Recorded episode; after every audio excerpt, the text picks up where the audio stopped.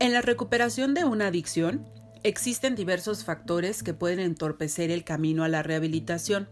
Algunos de ellos tienen que ver con creencias erróneas que no permiten que la persona que padece algún tipo de adicción acceda a un tratamiento de adicciones o siga un plan de recuperación. Estos son algunos.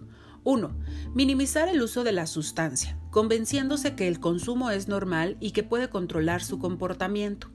Una de las ideas esenciales es creer que puede seguir con su vida normal, por ejemplo, la convivencia cercana con los compañeros de consumo, así como la asistencia a lugares donde consumía frecuentemente como bares, restaurantes, hoteles o lugares de compra y venta de drogas.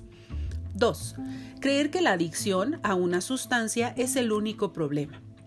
Originalmente hay problemas desde el manejo de las emociones como la frustración, el enojo, la tristeza o la ansiedad. También suele haber problemas en las relaciones interpersonales o antecedentes de situaciones estresantes o adversas durante la niñez o la adolescencia así como algún trastorno mental previo o en desarrollo, tales como la depresión, ansiedad, déficit de atención e hiperactividad, entre otros. 3. Pensar que en un futuro volverán a consumir socialmente, basando todos los esfuerzos actuales como un periodo a cumplir en cierto tiempo, creyendo que todo volverá a ser como antes y que podrán consumir socialmente y controlar su comportamiento como alguna vez lo hicieron. 4. Sustituir una droga por otra. Esto solo aumentará las posibilidades de regresar a la droga de impacto. 5.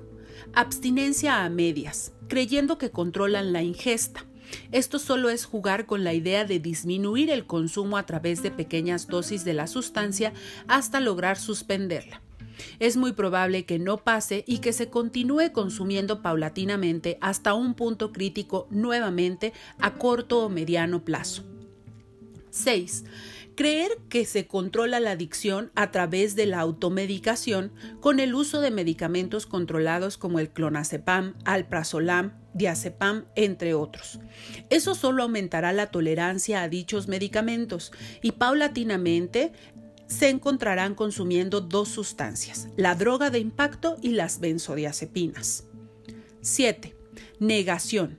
Creer que todo está bien o bajo control cuando en la realidad es todo lo contrario asumiendo que ahora que se termine un tratamiento, las cosas mejorarán mágicamente sin esfuerzo y constancia del usuario y su familia. 8. Continuar responsabilizando a los otros del consumo, ya sea como usuario al seguir creyendo que su familia no cambia y por lo tanto él tampoco va a cambiar, o viceversa, que la familia continúe con sus mismos hábitos y comportamientos. Estas conductas son codependientes y no favorecen la responsabilidad en ninguno de los miembros de la familia. 9. Codependencia.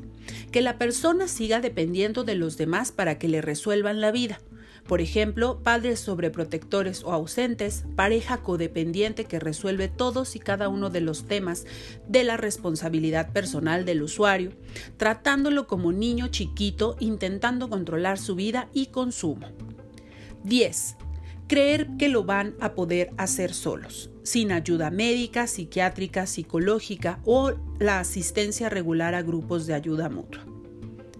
Hacer conciencia de estos factores que entorpecen la recuperación de las adicciones será un paso vital para lograr la rehabilitación del usuario y su reinserción paulatina a la familia y sociedad.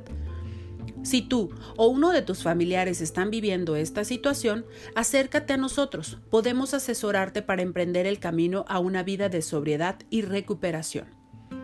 Seguir haciendo lo mismo pensando que obtendrás un resultado distinto